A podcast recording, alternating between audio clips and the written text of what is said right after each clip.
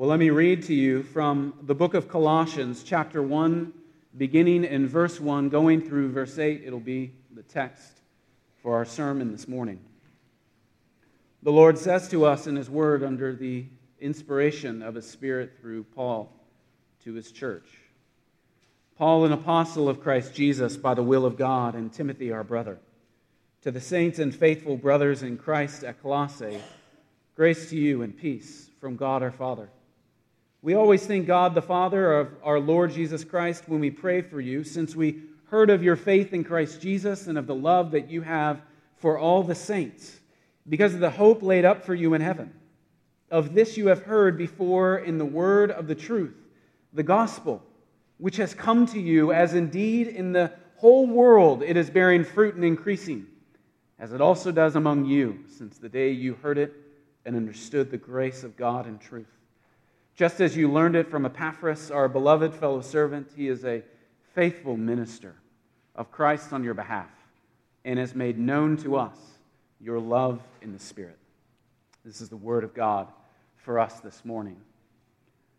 Well, I've been looking at this text for several days now just to give you a peek into my own life in the, in the work week that I've been given in order to pray and to study for this church. I've blocked out all of the mornings to dedicate myself to the text. And, and when I started out on Monday and Tuesday, I had a cute intro that made a lot of sense to me, but as time went on, I think it just made light of, of the tension and of the gravity of the text.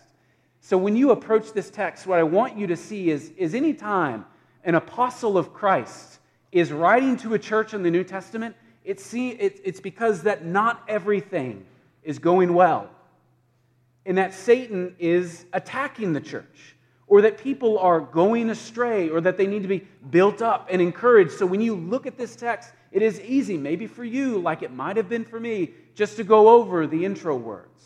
Someone's writing to someone about something. But notice, things are not okay in this church. For the next several months, I'll be preaching from the book of Colossians, and it's a letter that was written in the 60s by a man who knows somebody who knows somebody. And that somebody has been telling this man that, that the church is in trouble. And so Paul, an apostle, writes to this church in order to redirect their aims at the glory of Christ. So when we dive into this letter, if there's anything that we need to see, it's that the gospel is true. And compared to everything else, it's not only true, it's supreme. It's the thing on the, on the pizza menu that you want to eat if you could just order it. It's the thing that outlasts everything, that is better than everything, that the gospel is not only true, but it's the only thing that matters in the life of the church. It speaks to the two greatest needs of not only this church in this time and in this place, but also in our own contemporary church. That is, that the vision of the incomparable Christ needs to always be in front of Christ's people in that it will be incredibly easy to be distracted by a lot of other good things. But if we ever lose sight, or if we ever keep Christ out of our sights or our whole aim, then we will start to fall, or we will start to belittle Christ, or we will start to misunderstand who he is. So it is a vision of the incomparable Christ, but also it, it shows us how we can live in the Christian life. If you're like me, you just want to be told what to do. Like, I'm really good with directions. I'm not necessarily good at coming up with my own directions. Just tell me what to do. Like two days ago, Brooke and I were going to leave town for 24 hours, and I thought, I am a genius. So I will turn the thermostat up in order to save money. So I turned it up to 80, and then when we got back, what do you know? It was about 100 degrees outside, and our, and our house was 80 on the inside. But you can't sleep when it's 80 degrees on the inside. You can't even watch Netflix when it's 80 degrees on the inside. and so we often need directions on how to live. And I know that's like a really dumb example. But, and Brooke was kind in saying, maybe next time we leave, we don't, you don't mess with the thermostat. And it's like, thank you.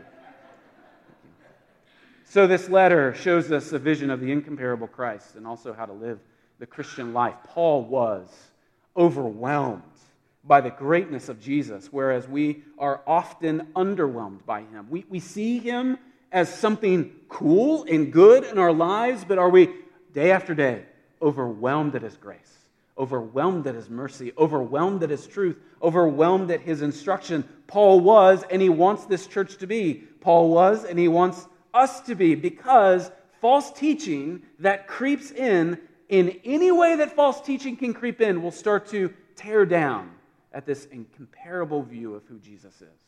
And, and we'll find out as we go through this text all, all of different ways that the devil is at work in our lives, whether we see him or don't see him. But we know that he's pulling us away from this incredible image of who Jesus is.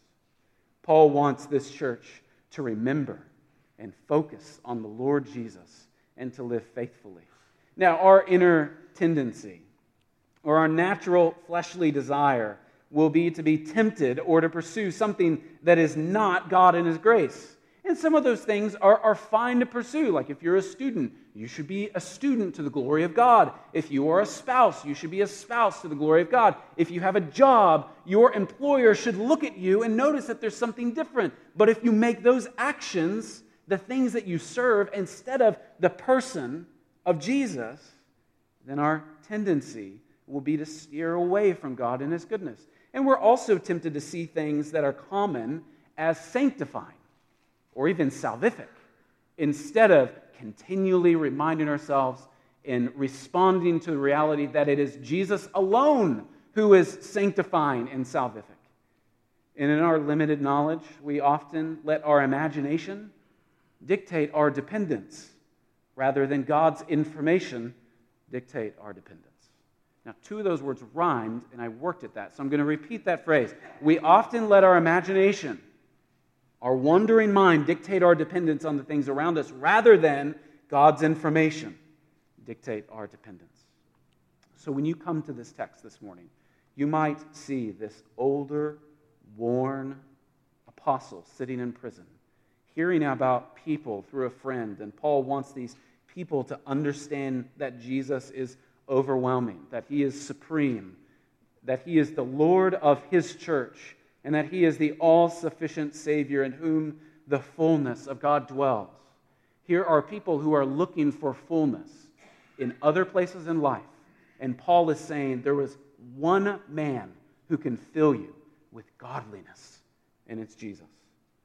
So, an action from understanding this point of view is to know the truth of the word or the gospel and the benefit of just looking at the text and responding to Christ's glory is that we are grounded in truth and rightly no longer susceptible to the inadequacies of falsehood. So Jesus is overwhelming. He is the supreme Lord of the church and of the world and the all sufficient Savior in whom the fullness of God dwells. This is going to be the rhythm that Paul repeats again and again in his text that the fullness of God dwells in Jesus and in nothing else. So if you want to grow in faithfulness or grow in godliness or grow in sainthood, rather than focusing on yourself or other fine things around you, focus on the Lord Himself. Now, like any other letter, Paul introduces himself and he in, introduces why he's going to write to these people. And, and out of just a almost thunderous internal applause, he is thankful to them. And so within this text, I hope that you will see three evidences of an overwhelming gospel, where we will see a thankful apostle first. So to use your outline in your bulletin, I'm now at point one, where we can see one evidence of an overwhelming gospel through a thankful apostle. Now, at the time of this writing, its author, Paul, was under house arrest in Rome. We know about this because of cross referencing in Acts 23 or in Philippians 1 or even in Philippians 4 that he was writing this text about 30 years after the death of Christ. Now, one thing to know about the church of Colossae, the, the town of Colossae was rather insignificant. And I know that because when you type it in and you zoom in on Google Maps, you won't find anything. You know, Rome is significant. Why? Not only because people tell us it's significant, because you can go there and you can see things that are incredibly old. But if you go to where this church was, you don't even see rubble. It's just been covered up with a bunch of dirt. But Paul's heart towards this church was not insignificant. His desire for them was not out of physical things or fleshly things, but his desire for them was for their hearts to grow in faithfulness and kindness. He was thankful because of the overwhelming work of the gospel that had taken effect in these people's lives. And first, we see this that he was a thankful apostle. We see that he was also authoritative. So he was a thankful apostle, and one of the ways that we can see his thankfulness show out is that he was authoritative in their lives. He was an apostle. Now, an apostle is a title given to early church leaders who had been directly taught and who were directly commissioned by Jesus Christ himself for pastoral ministry, for the sake of starting churches or building up churches that they had started. Now, something that Paul had never been a disciple or hadn't been an apostle because he hadn't seen the risen Christ.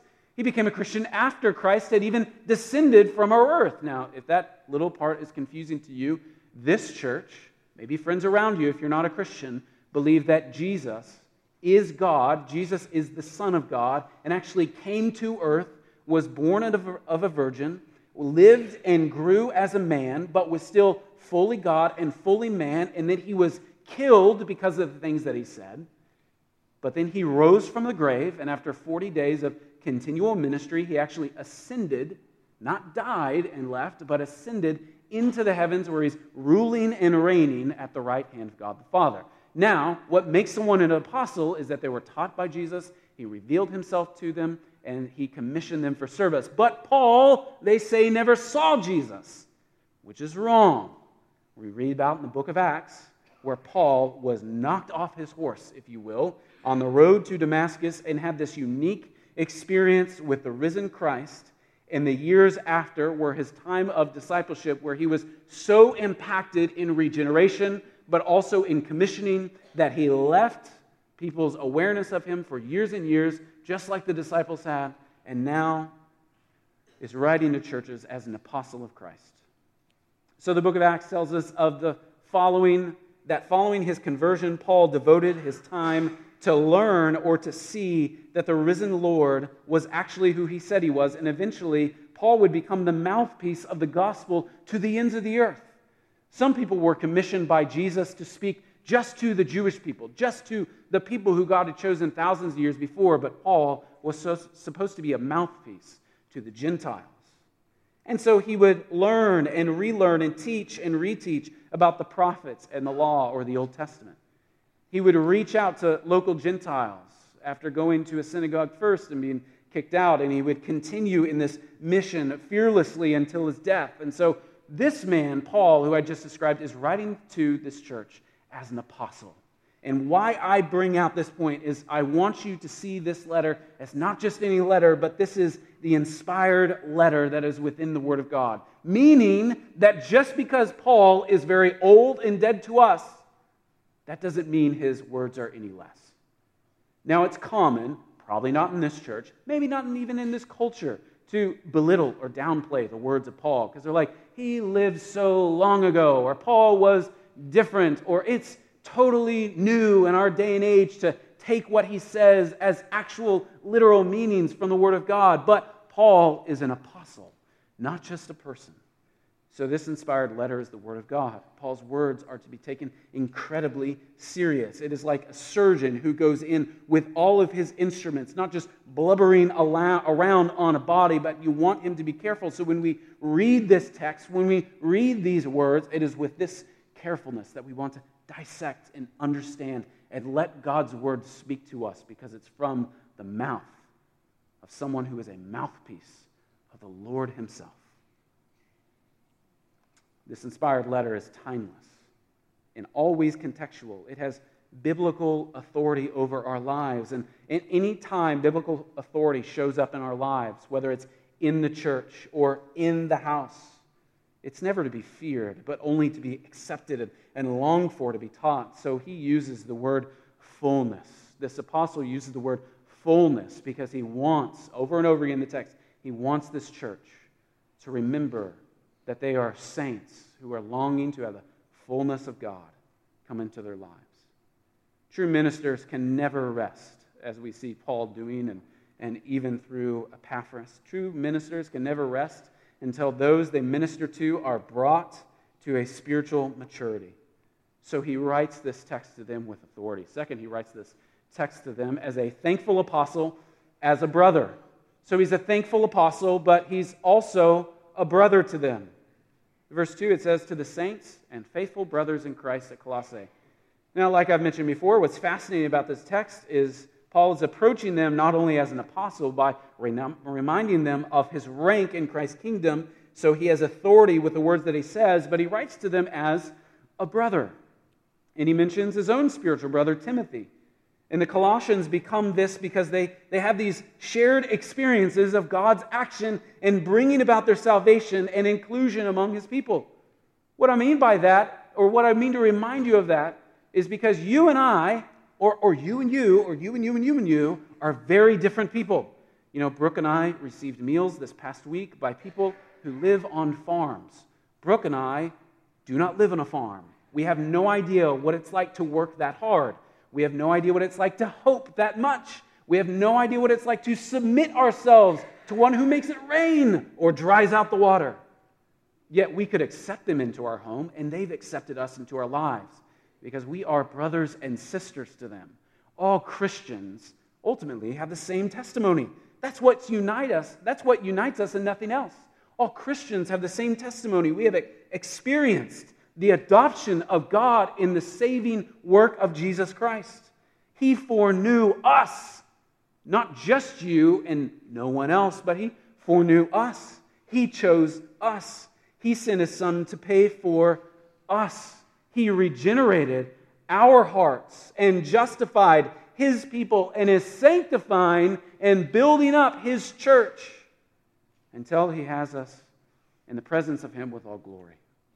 Now, this should instruct how we should think about fellow Christians. There is one way that you should think about a fellow Christian, and that's as a brother or a sister. Now, sometimes you might get annoyed with a sister or a brother. I have one sister, meaning I get annoyed with one other family member. There are times when we might butt heads or might come to disagreements, or even Brooke and I might have a different way of changing the thermostat, for example. But we all know that within a family, you never belittle someone, you never attack a brother or a sister, for that makes you like Cain and Abel. You never gossip about a brother or sister or even think lowly of your family because you are a part of them and they are a part of you.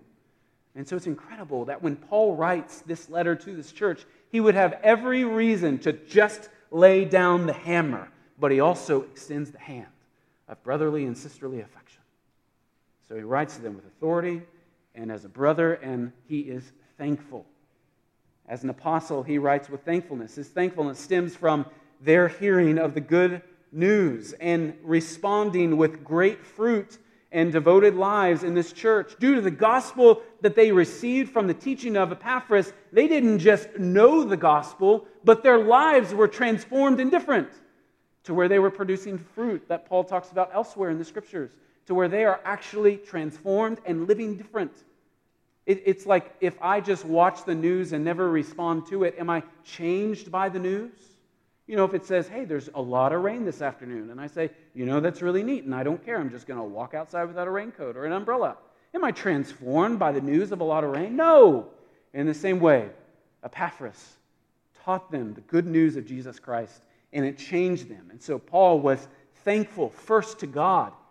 He talks about how he was thankful to God by God's work in their lives. He would often, and one of the things that we'll see in the book of Colossians, he will often bring about the identity of the Son with the identity of the Father because Paul wants people to understand and grasp the reality and the goodness and the glory that in sending his Son Jesus, God has revealed himself to us. Never before has this happened to the people of God. They might see images or might see symbols or even feel heat like from a burning bush.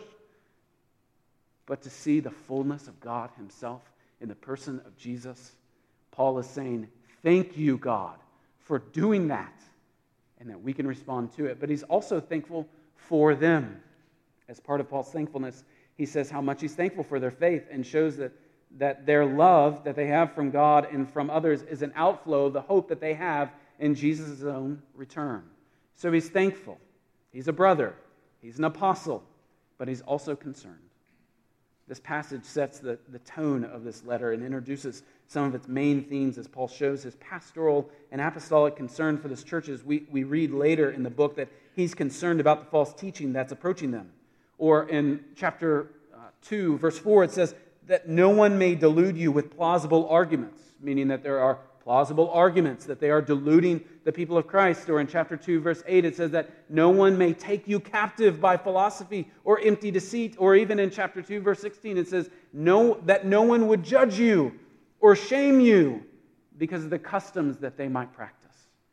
So he is concerned about them and will warn them. And the way that he warns them is by lifting up one of the greatest images of the Son that is in all of the scriptures. And we will see this in a couple of weeks at the end of chapter 1. So Paul says that in order to live the Christian life, you need to have a high view of Christ. And he's writing to them as a thankful apostle.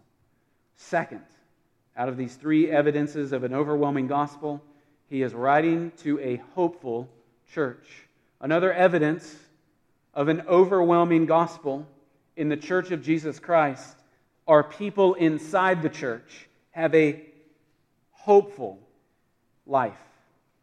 And we see this first in verse 2 because they are called saints. Now, glance at the recipients. They're called saints. The word is to be taken as a noun, not an adjective. This isn't something that describes or modifies something that's already there, but, but they are a saint. They are faithful. They are holy, as they are also called brothers or sisters. The saints are faithful. If you're a Christian, you need to know that you are called and seen by an apostle. You're called and seen by God as one of his own saints. Saints are not something that is reserved for a few, but they are all of God's people. They're saints. Now, when you think about books that are being written today or even 10 or 20 years ago, there's this constant desire for people to find the secret way to live a good life or even a purpose driven way to live a good life. And what Paul is doing is he is saying that he wants them to live a saintly life. He wants them to be known as saints. He wants them to be comforted as one who he's speaking to and preaching to as saints. He wants them to live like the saints that they are already are. Is there anyone in the world with a greater privilege than a saint of the living God? Ephesians 1, verse 18 says, Having the eyes of your hearts enlightened, that you may know what is the hope to which has been called you, or which he has called you, what are the riches of his glorious inheritance in the saints. Paul wants this hopeful church to be reminded that they are saints, that they have this unique position in the kingdom of God in this world, but also that he's recognizing this hopeful church as one that is loving and is growing because of the gospel. Paul doesn't write this chronologically in verses you know, 3 through 8. And what's so fascinating about this is you might read verses 3 through 8 and you go, wow, that's a really big, long sentence. And it's true. It's actually one long Greek sentence. That's why it's hard to piece apart or it's hard to mash all together. Or what's the theme here? And what Paul says is that he sees that they are loving and that they are growing because of the gospel there in verse 4 and in verse 6. Now, Paul doesn't write this chronologically, but just to let me identify it for you, the gospel at this point in time was spreading. And originally, Paul was trying to stop it. But God saved Paul in such a way that he brought him to himself and he placed this once enemy of the Lord on a new mission. And he wound up in, in Ephesus, Ephesus. Ephesus. He wound up in Ephesus and he met Epaphras. Epaphras is short for Epaphroditus. So, Paul, who was hell bent on ruining the kingdom of God, was saved by the very God who he was trying to destroy himself and redirected in a new route. And he met this man named Epaphras. And so, as they came closer together, he told Epaphras to go out to this valley and to become a preacher of the gospel. And others started to listen to Epaphras, but not only listen to him, and they were responding to him. They had received the grace of Christ in their lives. They had trusted in Christ as their Savior. They had received this marvelous assurance that they are no longer what they were originally, but they now have a new mission in the world. And one of the ways that they have been so, filled, been so filled by the love of God is that they have a love for one who was formerly their enemy and a love for other people. So here we have just a, another reminder. If you don't love other Christians, you may need to ask yourself, what does it even mean to be a Christian? Or maybe if you really love other people, like it's just a natural instinct for you to love other people, but you don't find yourself loving the Lord, it doesn't have a burden on your own life to devote yourself to understand Him and to do His will and to do His ways. Paul would just say, what, is it, what does it mean exactly for you to be a Christian? Christians love the Lord and they love God's people. And this is something that Paul describes as great and worthy to be praised for.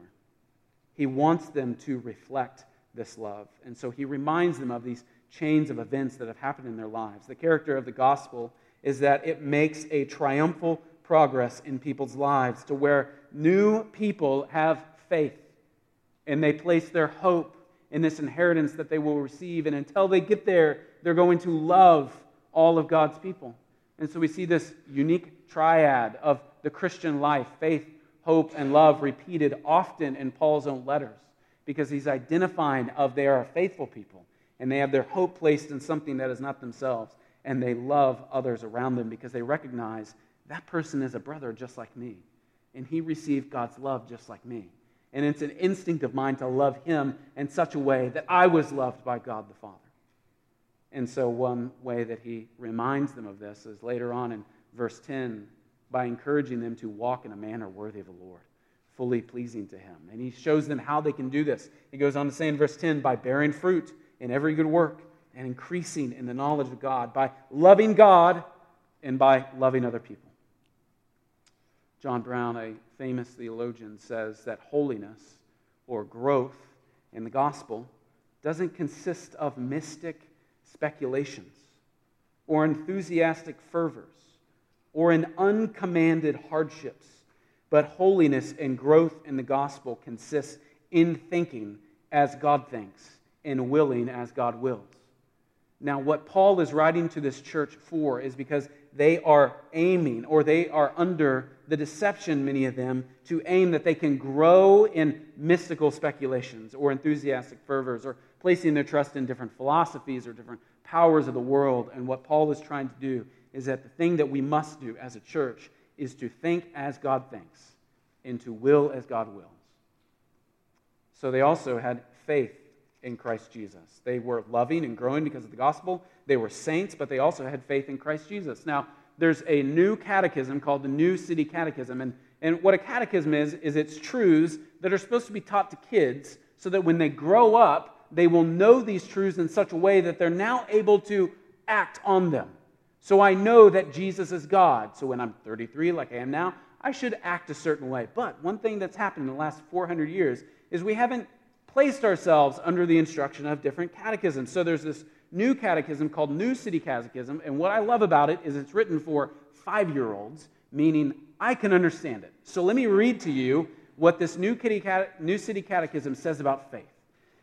Faith in Jesus Christ is acknowledging the truth of everything that God has revealed in His world, trusting in Him, and receiving and resting on Him alone for salvation, as He is offered to us in the gospel.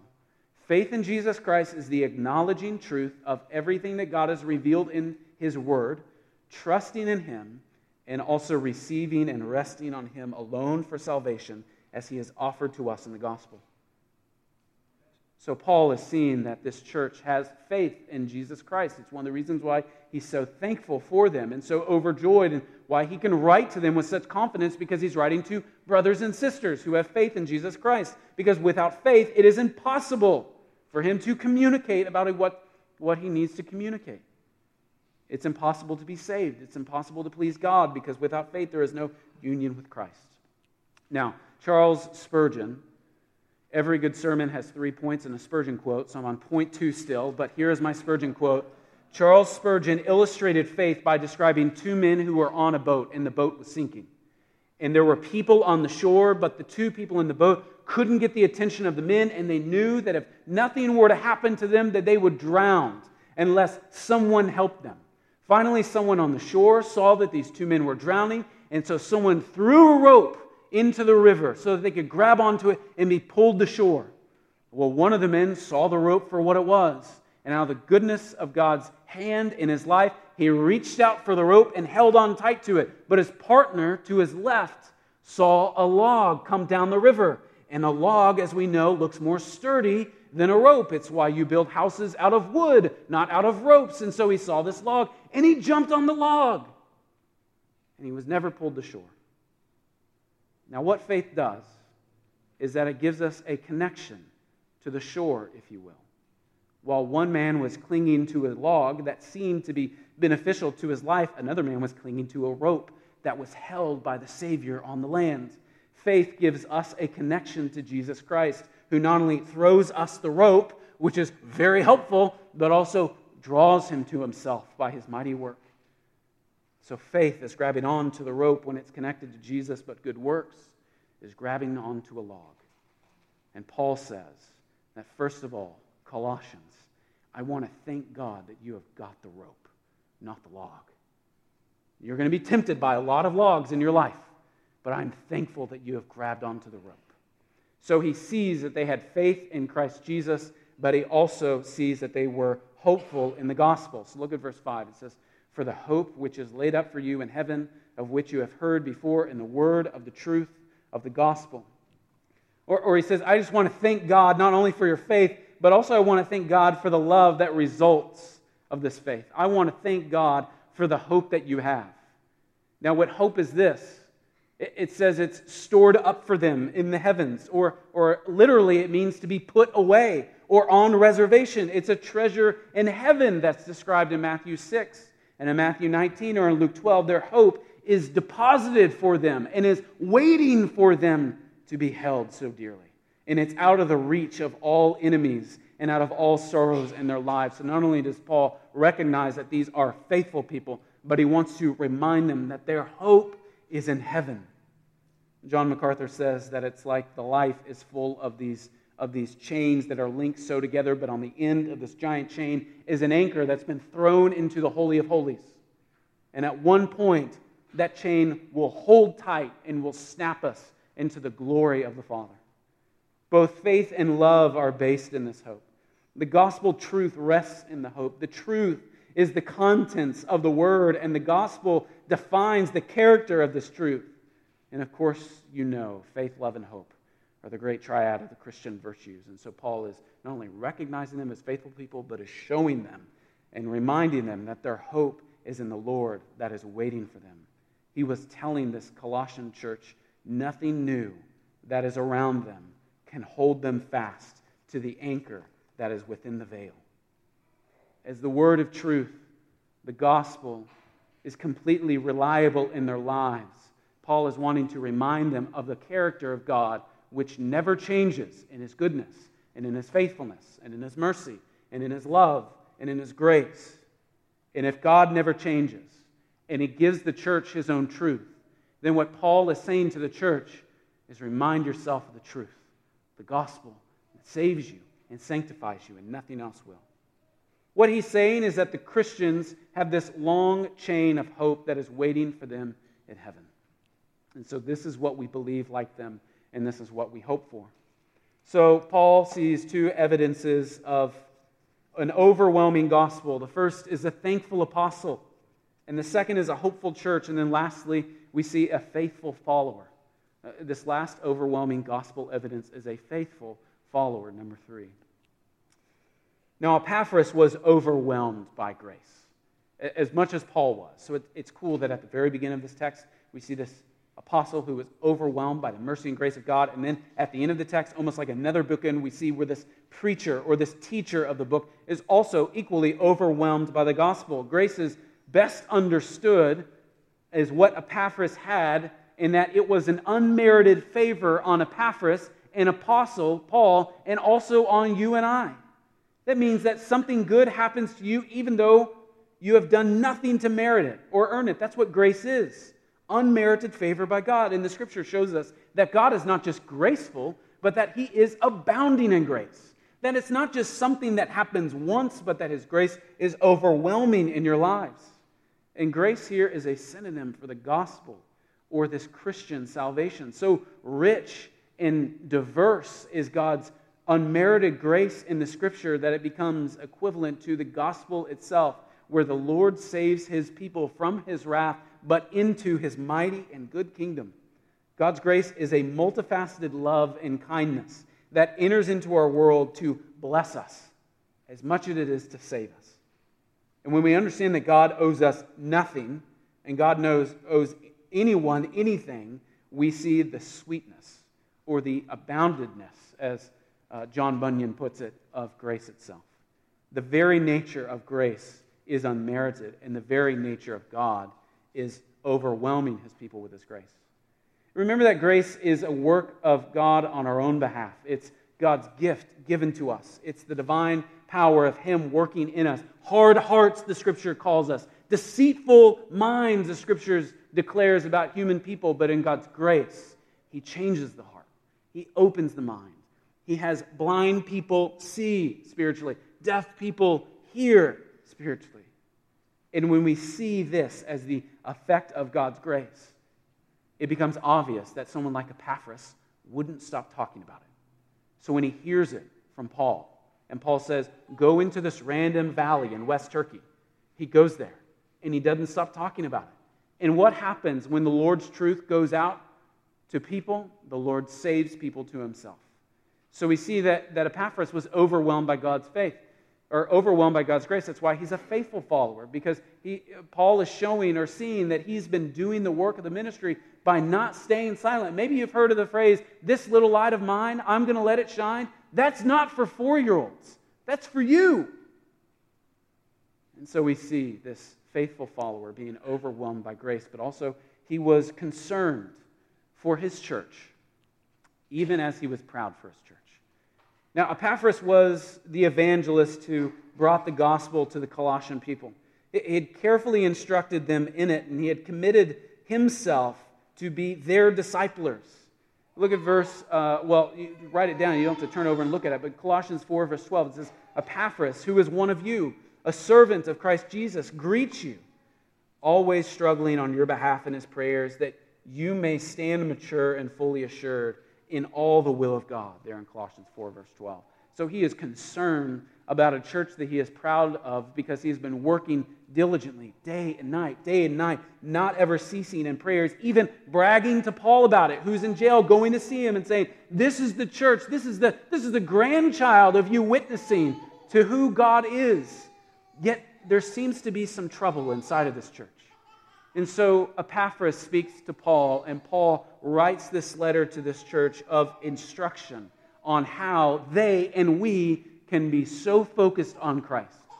And how we can be so focused on Christ is just to look at who Christ is, to be overwhelmed of who Christ is in his love and his mercy. So, in conclusion, our point of view in coming to this text is recognizing all of the amazing work that God has done in his life, in our lives. God's work is reaching the ends of the world with a message that saves as it goes out with this incomparable truth. And by knowing the truth of the word or by knowing the gospel, we can be grounded in the truth and not susceptible to evil around us or just in, un, uh, incomparable things that pop up here and there.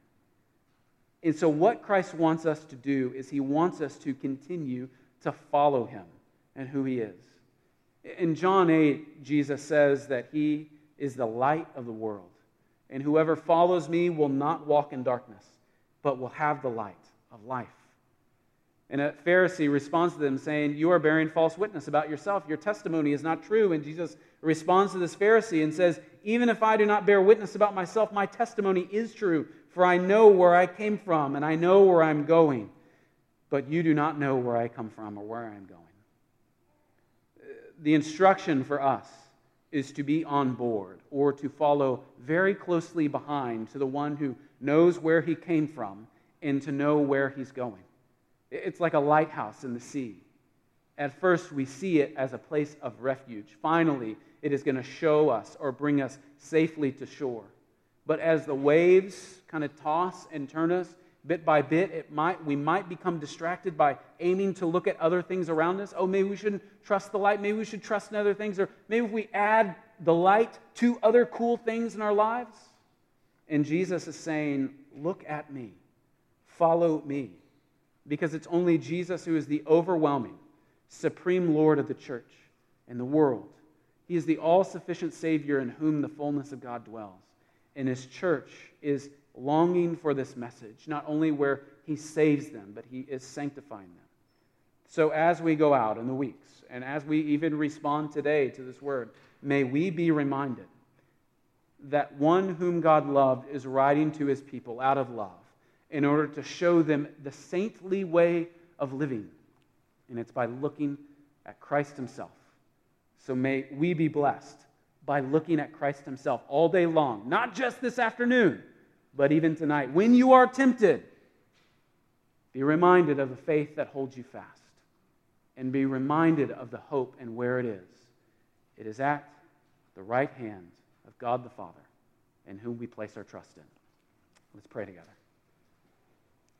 Father, we come to you this morning with the satisfaction of knowing that your truth is good and your love, we do not deserve it, but you abound in grace. And so we pray this morning that you will slowly and surely teach us and instruct us and prod us, and even if need be, rebuke us to look at you and to respond to you in the ways that you have revealed yourself to us. You are holy and majestic. You are loving and good. And may we see you and not be distracted by anything else, but to see you and worship you and to long for your will to be our way. We pray this in Jesus' name. Amen.